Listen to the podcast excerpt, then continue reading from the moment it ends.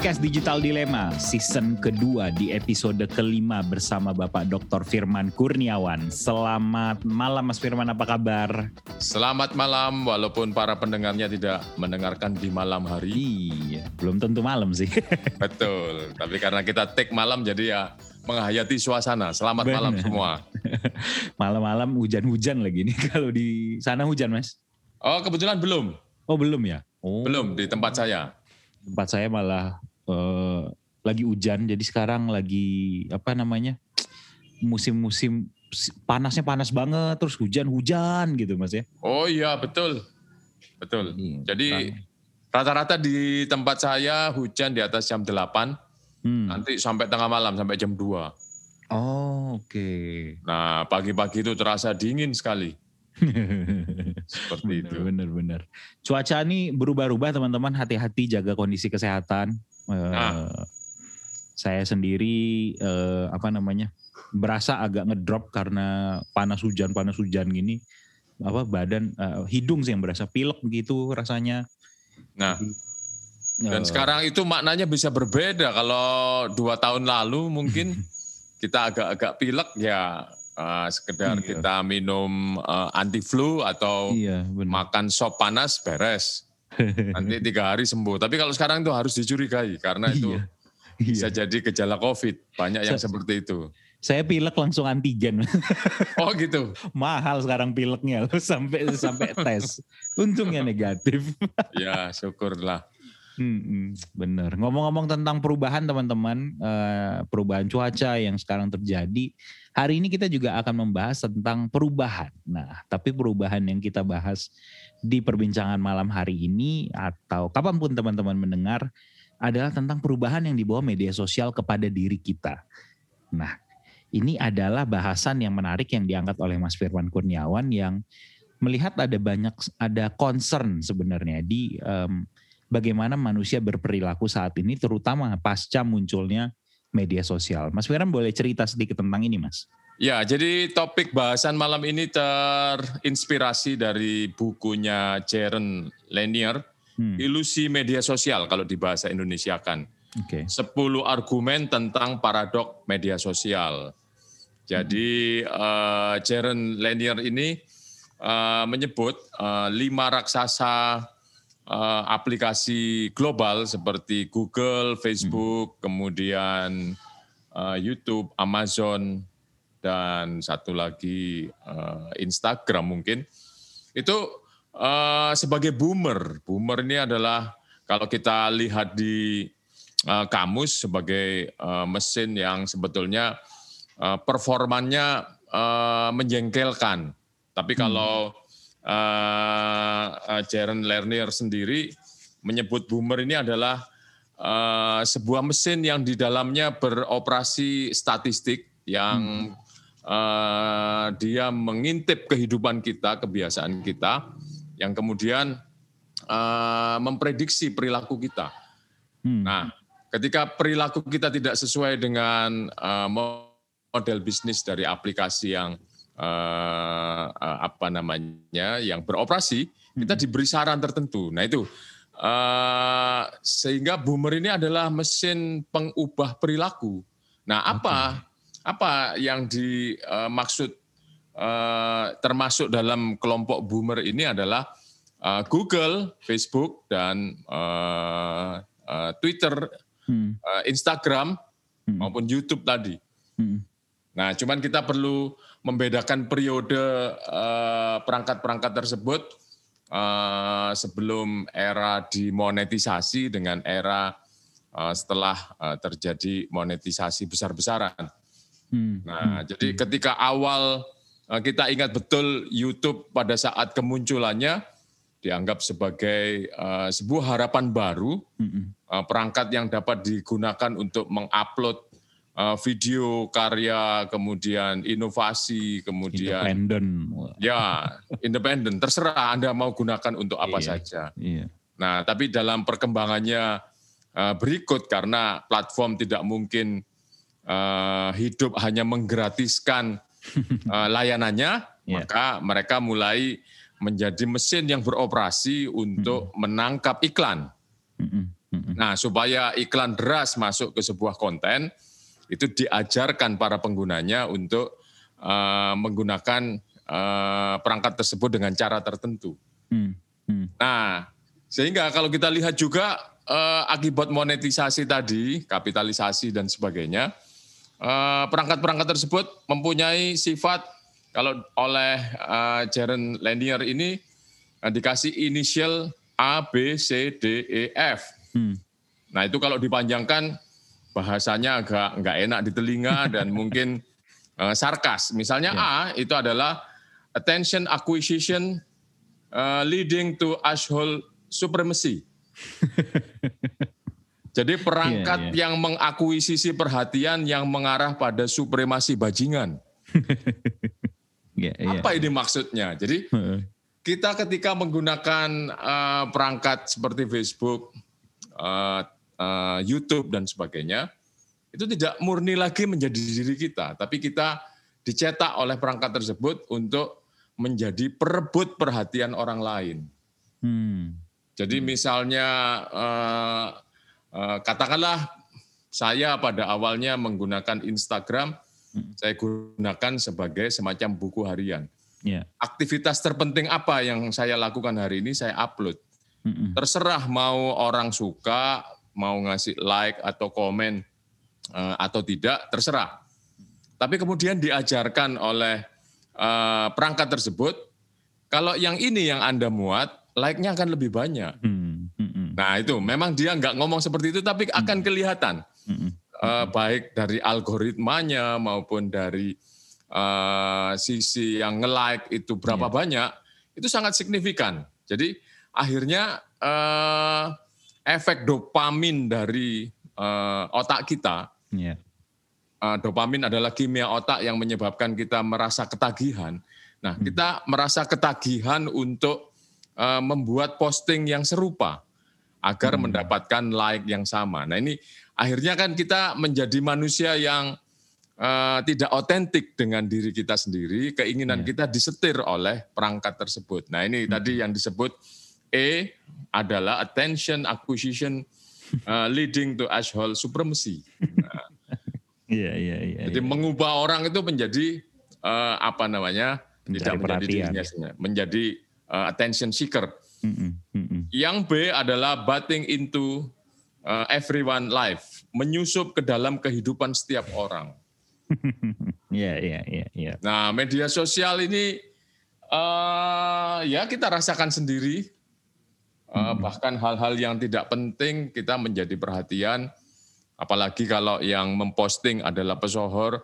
Kita ingin tahu seperti apa sih dalam rumahnya para pesohor, uh, yang akhirnya kehidupan orang lain, kehidupan orang yang tidak relevan dengan kita, yeah. menjadi menyusup di dalam kehidupan kita, yeah. bahkan mempengaruhi kita.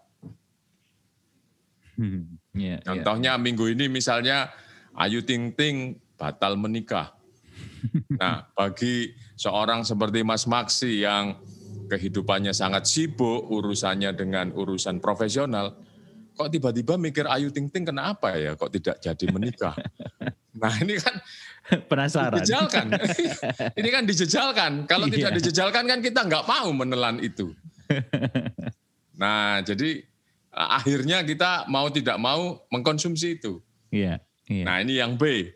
Yang C adalah cramming konten uh, down people throat, menjejalkan konten ke dalam kerongkongan orang-orang. Oh, Oke. Okay. Nah ya, ini ya. memaksakan. Anda suka tidak suka, tapi kenyataannya ini adalah konten yang trending. Hmm. Anda harus ikut berbicara di situ. Yeah, yeah. Nah ini kadang-kadang pengalaman saya juga uh, harus memberikan tanggapan ke media. -hmm. uh, ada seorang PNS di uh, Tangerang yang menyiksa pembantunya. Hmm. Saya sebetulnya tidak tahu isu itu. Tapi menjadi viral dan akhirnya saya harus pelajari. Apa ini yang terjadi? Iya, iya. Jadi saya harus mempelajari uh, sesuatu yang tidak relevan dengan kehidupan saya. Agak mirip dengan yang B tadi. Nah iya, ini iya. tadi dia menjejalkan sesuatu ke dalam ketenggorokan saya untuk saya telan. Kemudian iya, iya. saya resapi dan saya harus bisa menjawab secara akademis. Nah, Gejala apa ini yang terjadi? Iya, iya, iya, iya, iya. Nah, itu. Kemudian D-nya adalah directing people behavior into uh, snakes way. Snakes okay. way possible. Mengarahkan perilaku orang-orang dengan cara yang paling diam-diam dan memungkinkan. Nah, hmm. ini hmm.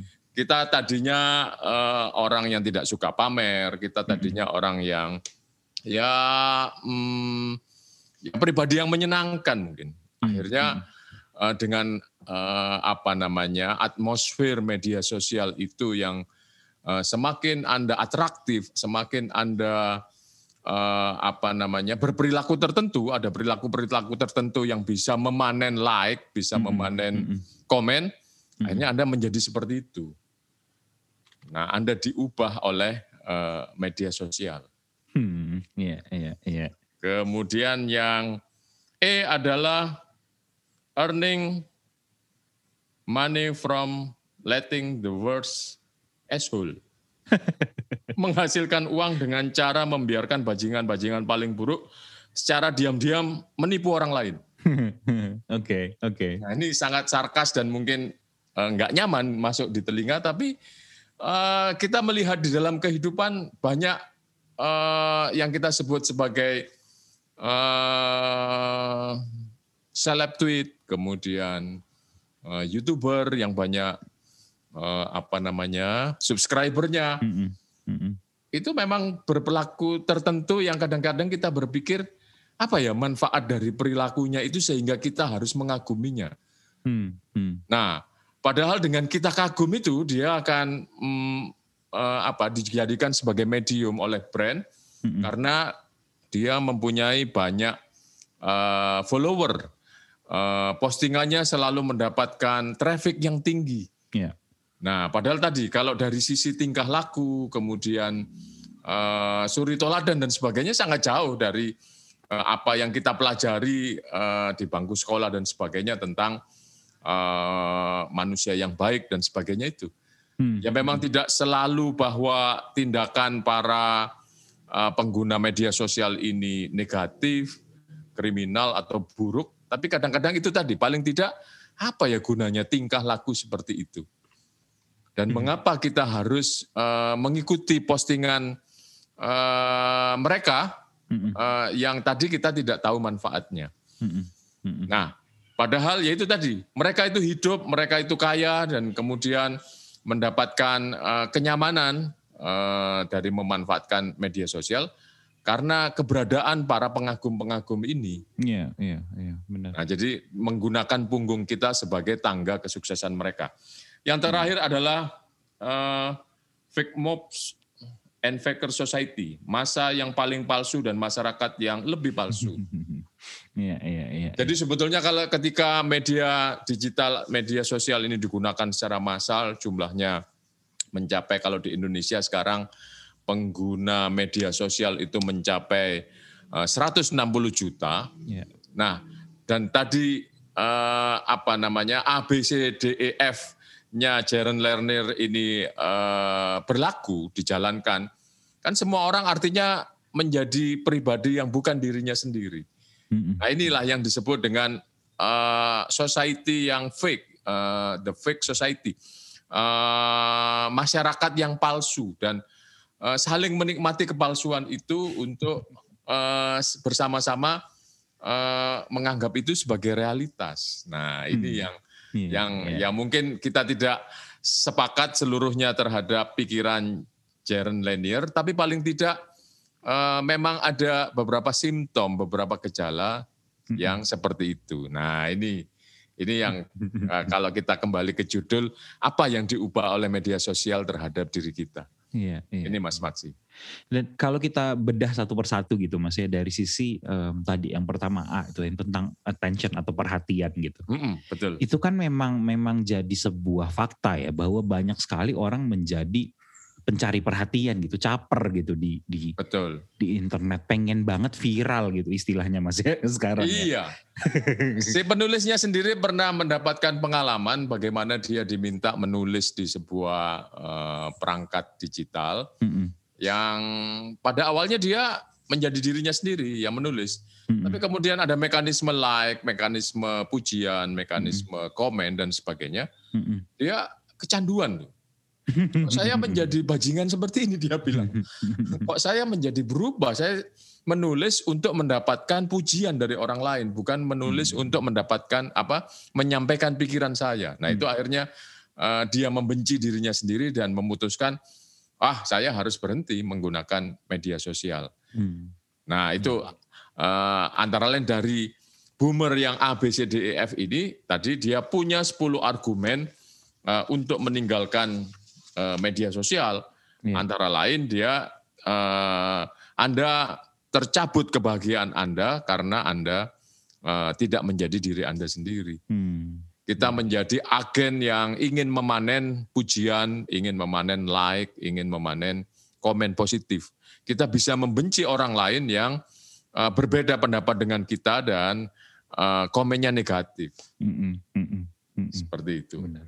Lalu tadi di poin kedua menarik mas tentang bagaimana kita memasuki um, apa kehidupan orang lain gitu ya. Ya. Nah, ini kan yang menarik bahwa kadang-kadang kan um, ada hubungannya dengan yang pertama bahwa kadang-kadang kita nggak mau sebenarnya masuk ke hubungan orang uh, ke kehidupan orang lain tapi kehidupan orang lain itu tampil gitu mas. Iya betul. Sampai Jadi, kita korek-korek gitu. Ya betul. Uh, ketika kita me, uh, sangat akrab dengan uh, smartphone kita, mm -hmm. kita buka uh, apa browser, mm -hmm. kan muncul itu berita-berita terkini dan uh, sebetulnya tidak acak juga. Uh, hmm. Itu kan berdasarkan riwayat pencarian kita atau hmm. riwayat uh, posting kita dan sebagainya muncul kan. Nah, yeah.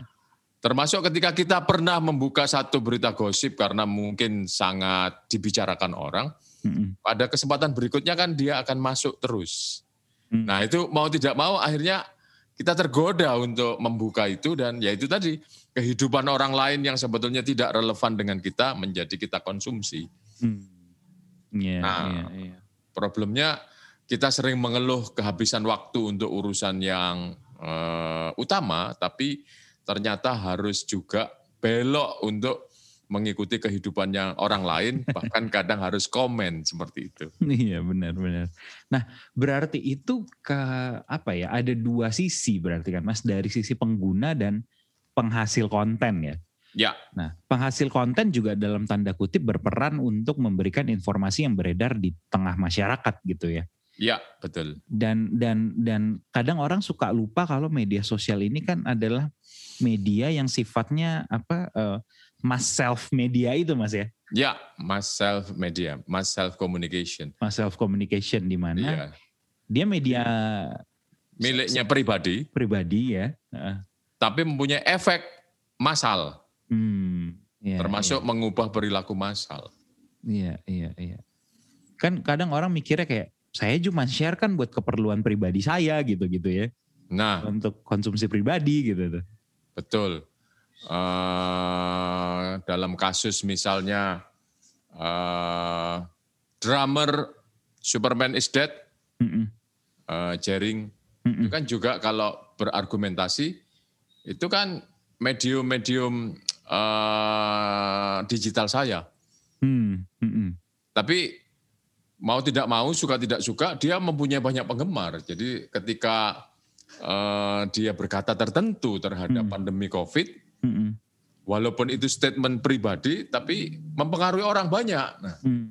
nah juga termasuk kepercayaan terhadap COVID itu sendiri menjadi terpengaruh oleh sang pesohor ini. Hmm, yeah, nah itu iya. efek yeah. dari uh, apa tadi uh, mass self communication tadi. Iya, iya, iya di mana apa yang dikatakan seseorang itu bisa sangat berpengaruh gitu walaupun ya sebenarnya argumennya kan dibilang ya oke-oke aja ini kan punya saya punya saya sendiri gitu kan. Betul sama saya, seperti kalau kita di kamar mandi nyanyi-nyanyi sendiri. Mau suara sumbang mau lagunya nggak cocok ya salah sendiri dengerin gitu kan. Iya. nah itu kalau yang benar-benar itu kamar mandi yang sifatnya privat. Iya iya, iya. nah ini medium ini berbeda dengan uh, medium baik dia bukan medium uh, komunikasi massa, bukan juga medium komunikasi personal. Iya, iya. Ini yang kadang orang suka gagal memahami gitu Mas ya. Iya. Bahwa iya, betul. ada efek ada efek jangka panjang gitu sebenarnya. Ada ada ibaratnya kalau netesin air gitu ya. Kalau apa pun yang udah ada di tetesin satu aja, itu nggak bisa diberhentiin tuh riaknya tuh. Nah, trickle down effect. Trickle down effectnya itu tuh atau ya kalau kita ngobrol soal network society ya hmm. itu tadi hmm. efeknya berjejaring nular. Iya, iya, iya. Mungkin kita udah hapus gitu, tapi ada statement kita udah hapus, tapi udah ada orang yang keburu screen capture gitu ya. Iya, kapan-kapan keluar lagi. itu makanya sebenarnya jangan jangan main-main juga sih sebenarnya dengan dengan media yang satu ini gitu mas ya. Betul, makanya kalau daripada anda tersiksa seperti itu katanya hmm. Jaren Lanier, udah uninstall aja media sosial. Hmm. Tapi nah, ekstrim kayak gitu, uh, mas setuju atau enggak mas? Langsung uninstall gitu? Enggak juga, Apa? karena sebagian dari hidup saya juga terus terang mengandalkan media sosial. gitu. Kalau saya kemarin sambil membaca buku ini merenung media sosial media sosial apa yang saya nikmati. Hmm. Uh, katakanlah saya tiga pu uh, punya tiga uh, media sosial yang cukup uh, populer. Hmm. Facebook ada, Twitter hmm. ada, hmm. Uh, Instagram. Instagram ada. Yeah. Nah, yang paling saya pakai Instagram. Oke. Okay. Nah, Facebook dan Twitter yang banyak beropini, banyak bertemu dengan orang, itu tidak saya gunakan ternyata. Ternyata saya tidak menikmati itu. Hmm, hmm. Tapi yang tadi Instagram itu saya gunakan seperti uh, buku harian saya mencatat apa yang terpenting di hari ini. Hmm. Misalnya saya terkesan dengan buku yang saya baca hari ini saya posting. Oke. Okay. Uh, kemudian saya ketemu dengan teman misalnya di KRL, kemudian dia ngajak foto bareng uh, karena ini teman yang cukup lama tidak uh, pernah saya temui saya posting. posting. Hmm, nah, jadi yeah. uh, terus terang apa namanya motif untuk mencari impresi itu agak jauh. Oke. Okay. Nah, okay. Uh, Facebook dan uh, Instagram, eh sorry dan Twitter yang berupaya atau mesin yang berupaya membangun impresi uh-huh. itu tidak terlalu saya nikmati. Jadi memang motif saya untuk bermedia sosial bukan mencari impresi. Jadi hmm. uh, saya tidak ada masalah dengan uh, berubah menjadi asshole tadi katanya uh, Jaren Lanier hmm. menjadi orang yang berperilaku menjengkelkan yeah. enggak saya hanya tetap menggunakan media sosial uh, sebatas itu sehingga uh, saya tidak merasa berkepentingan harus segera menguninstall media sosial. Yeah, yeah. Tapi kalau apa pertanyaan mungkin teman-teman memiliki pertanyaan nih gitu. Jadi memang apakah saya salah nggak sih mas kalau misalnya saya itu menggunakan media sosial memang saya pengen nyari perhatian gitu. nah uh, sampai sebatas apa perhatian itu perlu uh, dicari. Oke. Okay. Ketika perhatian tersebut sampai menyiksa kita, ketika uh. perhatian tidak didapat kemudian kita menjadi tidak nyaman, gelisah, hmm. bahkan depresi seperti banyak pemakai Instagram, hmm. itu berarti jiwa kita sudah terganggu. Hmm. Nah, dalam keadaan seperti itu sudah saatnya uh, berhenti menggunakan media sosial atau uh, mulai uh, apa namanya menyadarkan diri bahwa uh, kendali terhadap penggunaan media sosial itu harus ada di tangan kita. Hmm.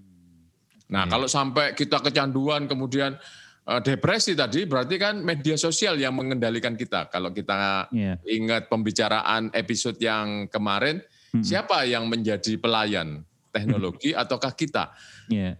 Nah, kalau kita sampai depresi berarti kita yang melayani kemauannya uh, media sosial, perangkat mm-hmm. yang kita diminta untuk memperoleh uh, impresi terus-menerus. Mm-hmm. Uh, memperoleh like terus-menerus. Mm-hmm. Yang kalau kita sudah terlatih itu akan menjadi medium untuk iklan yang sebetulnya hanya menguntungkan para pengembang platform. Iya, iya, iya, iya. Tapi nggak salah sebenarnya kan Mas untuk misalnya kalau kita ada eh bukan bukan nggak salah ya. memang itu reaksi biologis ya. Kalau kita nah, melihat likes itu terus seneng gitu-gitu ya. Betul ya, sama seperti kalau di uh, dunia nyata orang yang merokok kan, seperti uh -huh. dia tahu bahwa itu meracuni tubuhnya, tapi tidak bisa mengendalikan ya seperti itu. Iya, iya, iya. Ya. Makanya di dalam film yang juga ada Jaren Lanier-nya ini, hmm. media sosial adalah uh, perangkat yang legal hmm. yang sebetulnya mempunyai efek seperti narkoba. ya, dia ya, menciptakan ya. ketergantungan, dia mencipt, bisa membuat orang menjadi sakau, ya. orang menjadi tidak nyaman hidupnya ketika tidak menggunakan perangkat tersebut. Ya. Tapi kita itu tadi menganggap uh, itu bukan penyakit, itu bukan sebuah uh, gangguan hmm. yang perlu diatasi. Jadi hmm. ya ya mungkin karena medium ini masih relatif baru, hmm. uh, penyakit mental itu juga tidak dianggap serius atau belum dianggap serius paling tidak seperti itu. Hmm. Ya, dan bahkan mungkin nggak ngeh ya kalau itu penyakit mental gitu ya. Mas. Betul, betul, betul. Hanya dianggap uh, apa reaksi sesaat. Iya, iya, iya, iya um, ya kan pada intinya kan segala sesuatu yang berlebihan itu memang tidak akan baik gitu mas ya. Betul. Jadi di pembukaan bukunya uh, Jaren Lanier ini uh, memberi pilihan. Anda mau jadi seperti anjing atau seperti kucing? Bedanya apa mas? nah kalau anjing itu uh, dia diberi makan, kemudian okay. dia uh, diberi rasa sayang, kemudian wataknya akan terkendali. Dia menjadi ah. setia pada tuannya, dia ah. melindungi tuannya. Nanti kalau dilatih untuk uh, apa namanya uh, bersalam atau hmm. membuat senang tuannya, hmm. itu uh, mudah kalau anjing. Okay. Kalau kucing uh, dipelihara, dikasih makan, dikasih tempat untuk tidur yang uh, layak, tapi dia punya perilaku yang independen.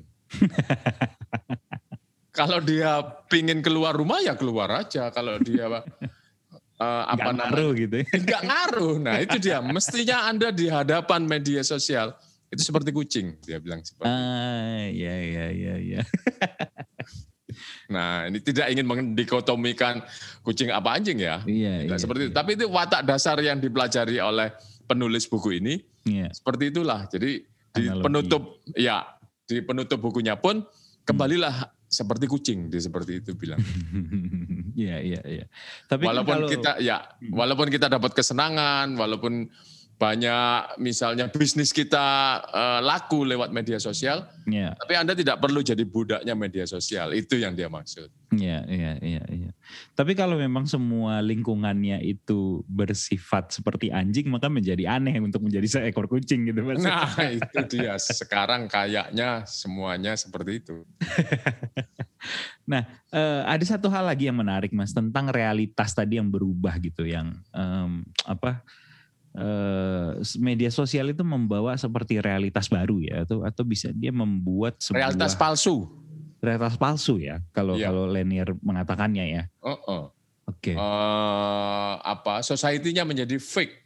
Hmm, fake hmm, society hmm. ya itu karena semua orang uh, akhirnya berupaya membangun impresi, membangun biar orang lain senang terhadap saya. Hmm. Bayangkan kalau di Indonesia ada 160 juta berperilaku yang seperti itu, hmm. padahal penduduk Indonesia ada 270 juta. Yeah. Maka kan komunitas ini terpengaruh. Hmm. Hmm. Kita menjadi bingung sebetulnya yang menjadi realitas itu apa. iya benar. Nah itu yang kalau kita uh, ikut di bahasan yang sebelum-sebelumnya uh, uh, era media digital adalah era post-truth dan sebagainya, hmm. yaitu karena kita akan menjadi bingung misalnya menilai sebuah produk ini baik atau tidak bukan pada substansi produk tapi bagaimana gulungan emosi uh, masyarakat terhadap produk tersebut. Hmm, yeah. Ketika masyarakatnya uh, mayoritas bilang produk tersebut bagus, hmm. ketika kita tidak bilang bagus, kita akan menjadi aneh tadi sama. Ketika semua menjadi anjing, kita sendiri yang menjadi kucing, yeah. itu menjadi aneh di situ. Iya, iya, iya. Jadi um, apa yang ada menjadi apa yang diamini oleh masyarakat itu seakan-akan tuh sekarang kalau misalnya satu bilang A ya udah jadi A semua gitu pasti. Iya betul. Tadi karena kita dijejali dengan informasi yang begitu banyak, yeah. bahkan kita dijejali dengan informasi yang tidak kita kehendaki, yeah. kan tentu saja kita tidak bisa menyeleksi mana yeah. yang sebenarnya informasi yang kita perlukan, mana yang tidak kita perlukan. Yeah. Akhirnya kita ikut. Yeah yang mayoritas saja pasti menyelamatkan kita. Ya memang betul kok kalau jadi uh, bagian dari mayoritas itu lebih terlindungi daripada uh, kita soliter gitu kan. Iya benar benar benar. Nah, tapi, itu. tapi kan banyak juga penggunaan yang arahnya mengarah ke positif gitu Mas ya. Walaupun um, apa um, solidaritas bersama itu menjadi praktik yang positif. Misalnya kayak uh, dulu banget yang paling terkenal itu kayak koin untuk berita misalnya. Betul, itu, ya. betul. Uh, ada sisi-sisi positif, sisi terang sebenarnya yang bisa diambil betul. juga gitu mas ya. Iya betul. Bahkan di uh, tulisannya Jaren Lanier ini juga hmm. itu tadi makanya perlu dipisahkan era sebelum dimonetisasi dengan era uh, monetas monetisasi yang sangat uh, deras. Okay. Yeah, yeah, yeah. Nah pada awalnya uh, memang media sosial bisa menggalang uh, kepedulian yang begitu cepat, begitu iya. masif, yeah. Yeah. Uh, dan itu bisa menggerakkan. Nah dalam kasus uh, kemarin George Floyd, uh, hmm. orang kulit hitam yang iya. terbunuh yeah. oleh polisi di Amerika, itu kan ada gerakan uh, Black Lives Black Matter. Lives Matter. Yeah. Hmm. Uh, nyawanya orang kulit hitam itu berharga. Hmm. Nah itu uh, media sosial memang uh, apa namanya? Begitu ada gerakan-gerakan yang sifatnya emosional seperti itu difasilitasi. Iya, iya. Tapi ketika sudah menggunung uh, uh, dukungan itu yeah. mulai akan dibelokkan. Entah di sisi iklan, entah uh, cara untuk menggalang uh, kepedulian itu ditiru untuk produk-produk uh, komersial dan sebagainya. Nah, hmm. akhirnya media sosial kembali menjadi menjengkelkan, dia bilang seperti itu. Hmm. Ya, ya, ya. Ujung-ujungnya ada ada udang di balik batu gitu. betul, betul. Nah, di episode yang lalu ada tanggapan dari salah seorang pemirsa hmm. yang mengomentari tentang uh, uh, apa? Uh, pekerja yang nomad. Hmm. Kita dua episode atau tiga episode yang lalu ya? Dua, dua digital nomad dua yang digital lalu, nomad. Nah, hmm. itu ternyata beberapa tahun yang lalu saya pernah ngomong di kelas, mungkin saya lupa dan diingatkan hmm. oleh uh, mantan mahasiswa saya itu. Hmm. Uh, ini relevan dengan omongnya Pak Firman dulu. Pak Firman itu pernah bilang BlackBerry itu hanya akal-akalannya kapitalis hmm. agar manusia mau bekerja 24 jam. Saya kaget yeah. juga loh. Saya pernah ngomong begitu toh.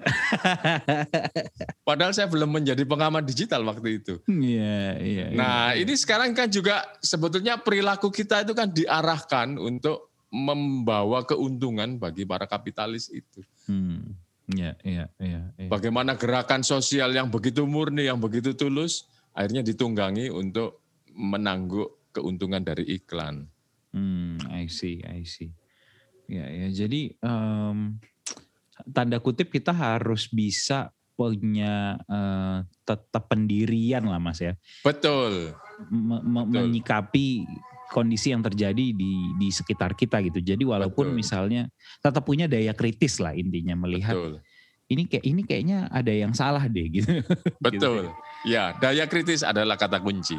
Iya, iya.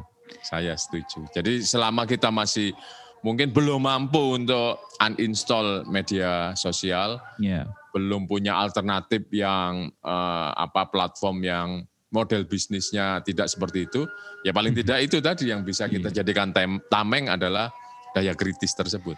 Iya, saya rasa sulit juga sih kalau misalnya harus menemukan media sosial yang bentuk bisnisnya lebih tidak seperti mereka gitu karena mau nggak mau secara ekonomi mereka harus tetap berjalan gitu kan. Betul. Jadi biayanya dari mana kalau bukan dari model bisnis mencari iklan? Iya, iya. Ada juga yang berusaha mengembangkan berdasarkan donasi gitu ya, tapi itu tidak tidak tidak sustain gitu, tidak tidak bisa hmm. terus menerus sih karena karena tidak mahal, tidak murah juga kan untuk bayar server, bayar apa segala macam itu gitu kan. Iya betul dan. Uh, dasar dari donasi itu adalah empati kan. Iya benar. Nah, ternyata empati itu lebih panjang mana usianya dibandingkan uh, rasionalitas. Iya, benar. Nah, ternyata rasionalitas usianya lebih panjang. Empati itu ada uh, kebalnya. Iya, benar, benar.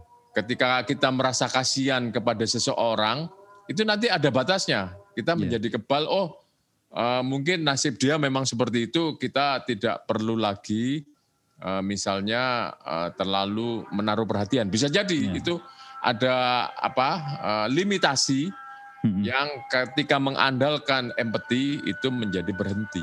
Iya benar benar. Ada yang menarik kemarin saya sempat ngikut eventnya Facebook gitu mas tentang uh, mereka nyeba uh, ngasih info tentang tren-tren lah gitu ya. ya. Khususnya mendekati Ramadan gitu ya. Terkait dengan empati itu ada tren nih di mana selama um, pandemi COVID khususnya seperti kayak 2 3 bulan ke belakang masyarakat Indonesia itu uh, sangat senang dengan berbagi. Betul. Sangat sangat senang dengan dengan sharing dan mereka melihat apa uh, perusahaan itu mereka salah satu yang dilihat adalah gimana sih mereka berbaginya dengan masyarakat gitu. Jadi Uh, kita bisa lihat tuh platform-platform kayak apa crowdfunding uh, misalnya seperti kita bisa ataupun hmm. yang lain gitu kayak uh, meningkat gitu ininya ya, sekarang ya, betul partisipasi betul. masyarakatnya mudah-mudahan sih ada aspek positif ya dari dari hal itu di mana ya. spirit ini bisa sampai uh, membawa hal positif lah di media sosial digunakan sebagai hal yang positif lah gitu kurang betul lebih. Salah satu atau salah seorang ilmuwan komunikasi yang namanya Kenneth Burke itu kan hmm. juga pernah bilang uh, motif manusia itu berkomunikasi, motif manusia bertindak hmm. itu karena rasa bersalah. Oke. Okay. Jadi apa pun tindakan kita itu sebenarnya termasuk saya uh, mengajar di depan kelas itu karena merasa bersalah. Rasa bersalah apa? Saya tahu kok Anda nggak tahu, makanya saya ajarkan kepada Anda sesuatu. Nah demikian juga dengan iya. berbagi. Saya bisa makan kok Anda nggak bisa. Ya sudah iya. saya berbagi. Iya, gitu. iya benar, benar, benar. Nah menjadi dilema ketika apakah itu harus dipublikasi atau tidak. Nah lo. Nah itu. itu bisa pembahasan sendiri tuh teman-teman. Betul. Tapi yang jelas ketika itu dipublikasi akan dapat like, dapat iya, komentar, dapat uh, pujian dari publik. Nah itu yang mencandu. Iya, itu sering kali membuat kita ketagihan. Nah sehingga kadang-kadang dieksploitasi rasa peduli kita hmm. itu lewat media sosial. Iya, iya, iya.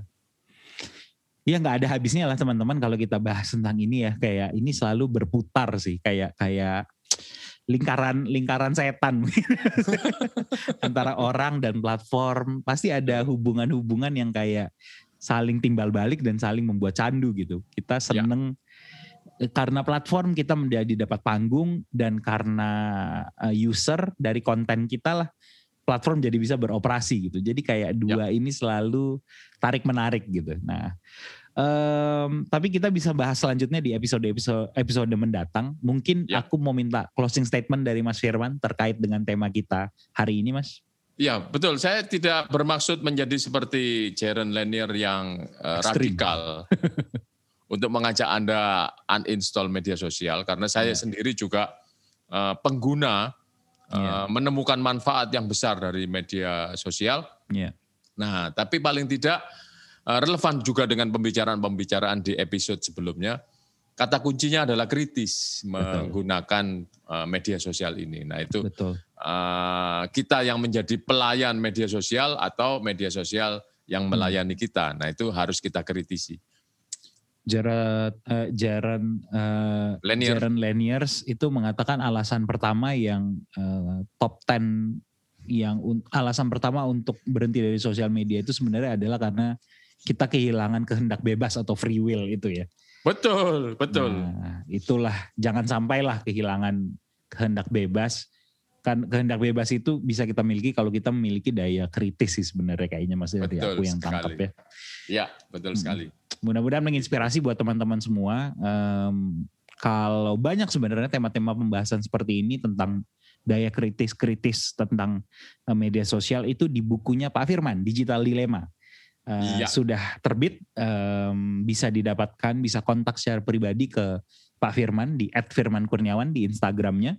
Okay. Dan juga uh, podcast Digital Dilema season kedua ini juga dalam rangka menuju ke launching buku Digital Dilema 2 oleh Bapak Mudah-mudahan bulan Maret.